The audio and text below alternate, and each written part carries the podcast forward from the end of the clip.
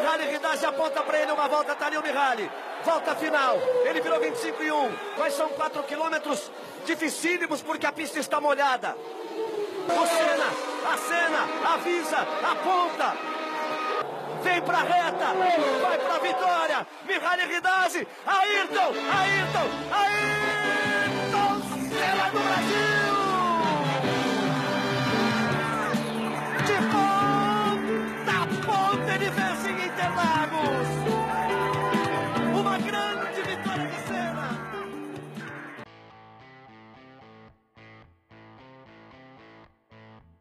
Olá meus amigos e minhas amigas, sejam muito bem-vindos a mais um episódio do nosso podcast Memorial do Esporte. Eu sou Haru Onge e esse é o nosso terceiro episódio da temporada. E como você já deve ter visto no título, vamos falar de um dos momentos mais incríveis do automobilismo.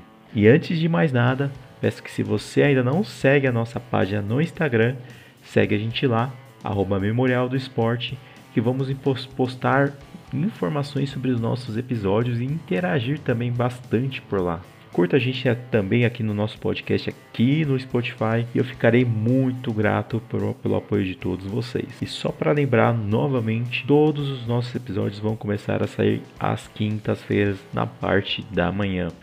Mas chega de papo furado e vamos para o nosso tema de hoje.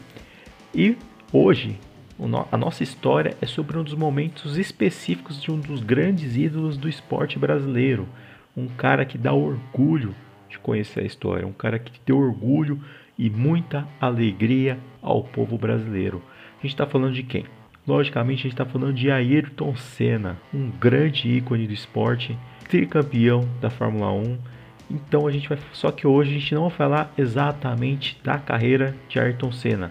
Vamos falar de um dos momentos incríveis que aconteceu com ele, e foi justamente aqui, no Brasil, no GP do Brasil em Interlagos, no ano de 1991, em que Ayrton Senna conquistou a sua primeira vitória em território brasileiro.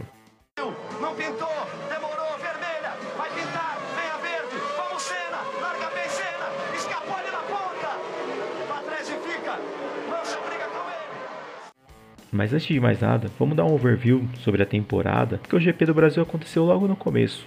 E eu quero falar de alguns momentos relevantes só para falar o quão grandiosa foi essa temporada na Fórmula 1. Em 91, foi uma das melhores temporadas da carreira de Ayrton Senna, onde ele conquistou seu tricampeonato e também outras coisas aconteceram. Primeiro vou comentar aqui do último ano da carreira de Nelson Piquet, que ao final do GP da Austrália, a última corrida da temporada, Nelson Piquet anunciou a sua aposentadoria e ele era tricampeão também, já foi tricampeão também, e ele foi um atleta que competiu em 3 décadas diferentes, né? Na década de 70, 80 e 90.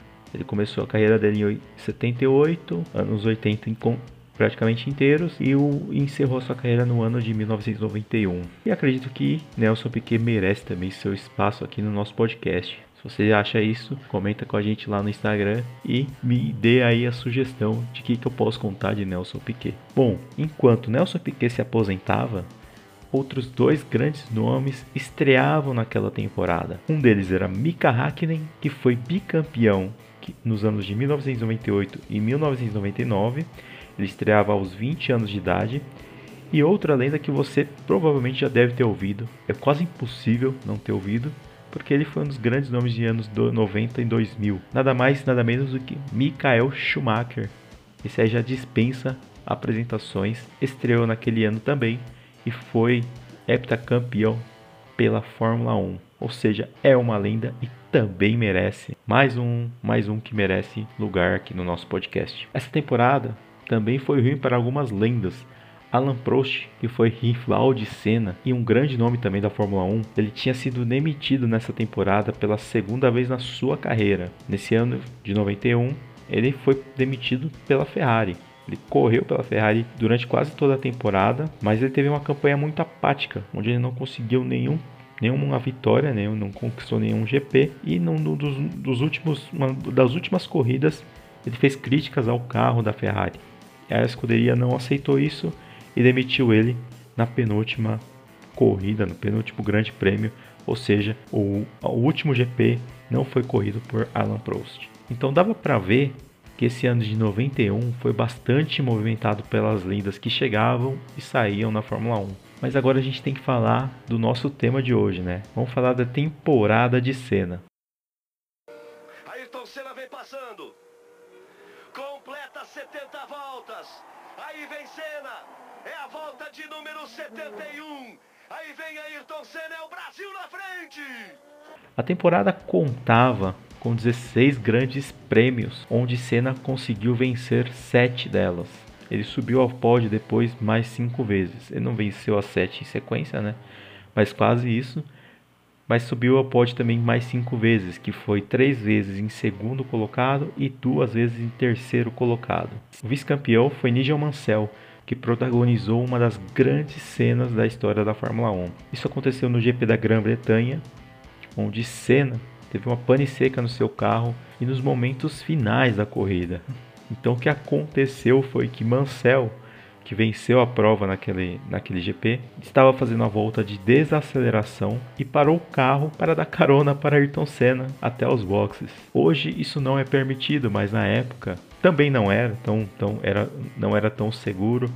Alguns fiscais tentaram evitar com que Senna entrasse no carro, subisse no carro de Mansell, porém não foi possível, a galera já estava enlouquecida e Mansell conseguiu dar essa caroninha para o nosso grande ídolo. Ayrton Senna conquistou 96 pontos nessa temporada e se sagrou tricampeão da Fórmula 1. Nigel Mansell, que foi o seu segundo colocado, era um dos principais rivais e uma das grandes forças da Fórmula 1 naquela época.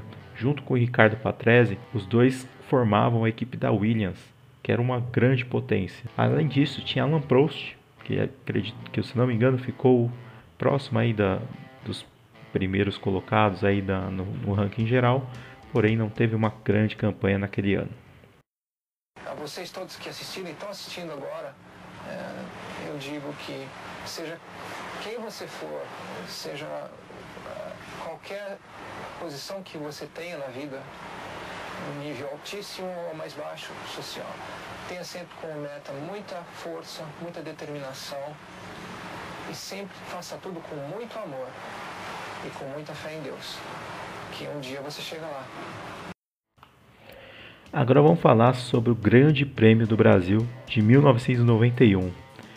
Para quem não sabe ainda, o Grande Prêmio do Brasil ele acontece em Interlagos, no estado de São Paulo, e naquele ano foi a segunda corrida da temporada. Senna já tinha conquistado o pódio no primeiro GP, que foi em Phoenix, nos Estados Unidos, mas ele nunca tinha conquistado um GP do Brasil na sua carreira. Ele já era bicampeão, mas nunca conquistou a vitória em território brasileiro. Na semana que antecedeu ao GP, os treinos classificatórios para Ayrton Senna foram dominados pelo Ayrton Senna, vamos corrigir aqui, e superou grandes corredores da Williams, né, que foi o Patrese e o Mansell, que naquele GP largaram em segundo e terceiro lugar, respectivamente. Ou seja, Ayrton Senna conseguiu mostrar o seu respeito aqui e falar: aqui é Brasil, aqui é o que mando.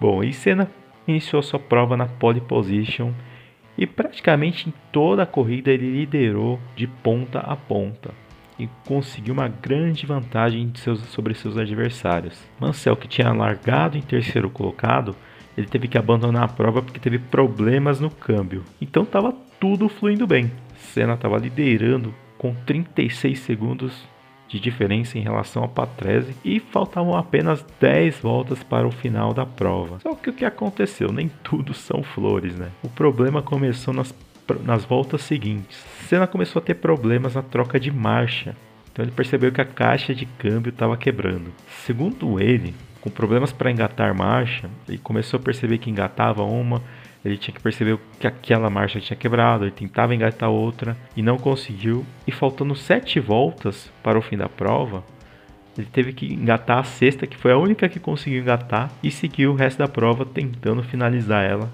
e continuar mantendo a sua liderança. Segundo relatos dele, e imagina-se também que na sexta marcha, em linha reta, não é tão difícil. Só que o que ele falava era que o carro nas curvas, na sexta, era lançado praticamente para fora da pista.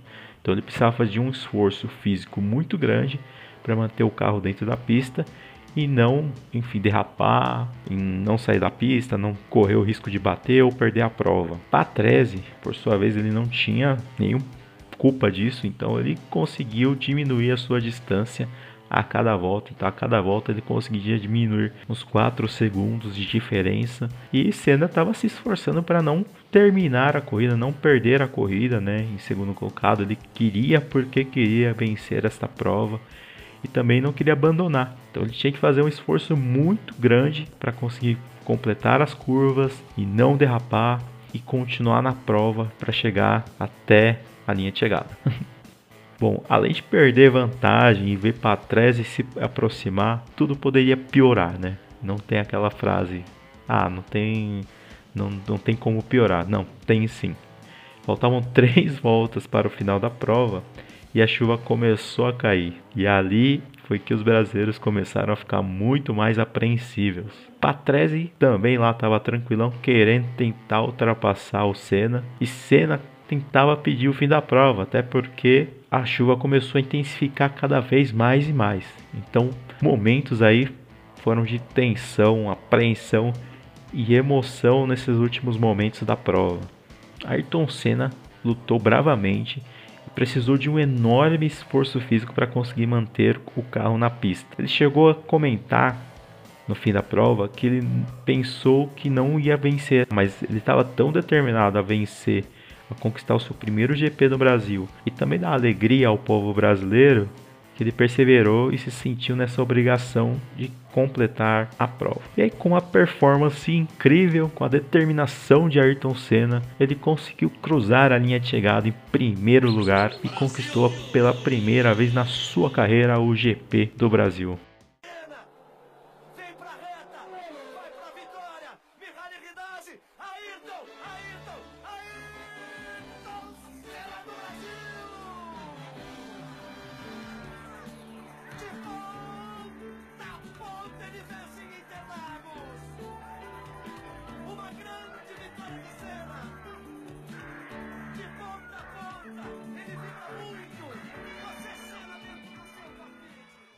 Em entrevista após a corrida, Senna disse que teve espasmos musculares por conta desse grande esforço físico que teve que fazer para conseguir chegar em primeiro lugar e não abandonar a prova. Ele também comentou que esse tipo de dor que ele sentiu é como se ele estivesse na segunda corrida na carreira dele na Fórmula 1. Então imagina o sofrimento que ele teve para dar alegria ao povo brasileiro. Então fica a dica aí, Davi Luiz, talvez isso aí possa ajudar aí na próxima Copa do Mundo.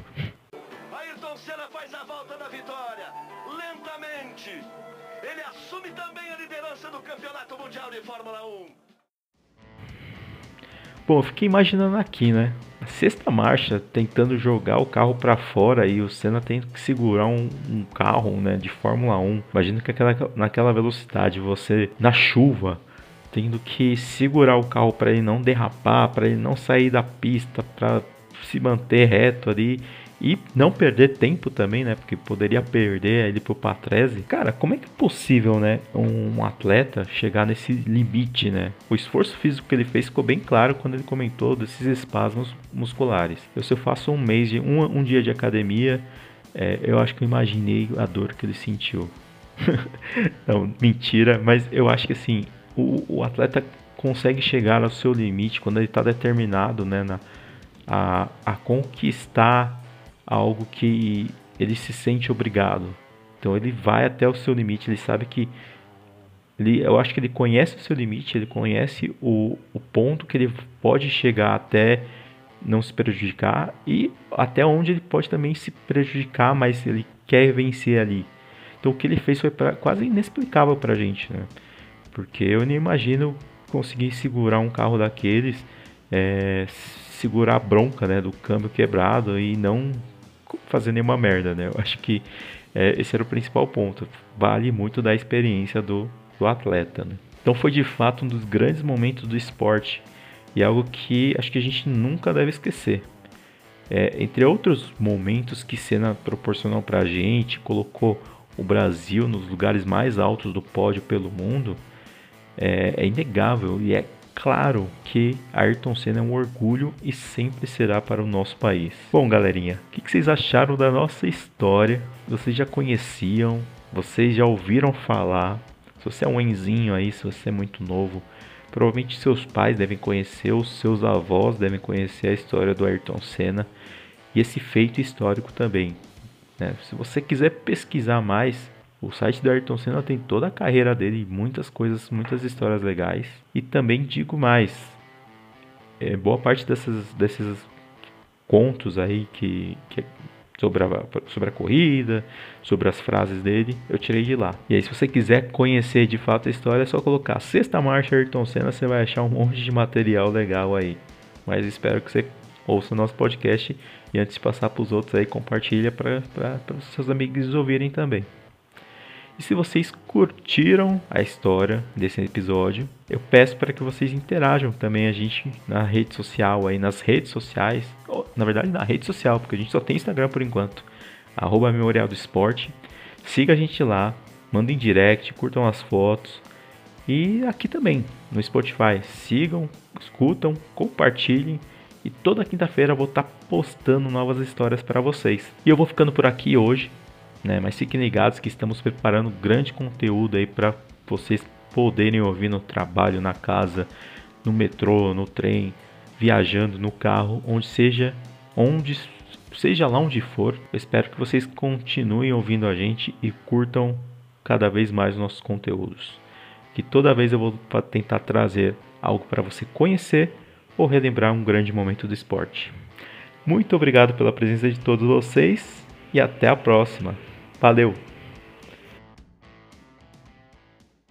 Eu achei que não ia ganhar nas últimas 2, 3 voltas com o problema do câmbio, nas últimas 7 voltas, mas quando deu 3, 2 voltas, eu falei, essa ideia vai ser no grito.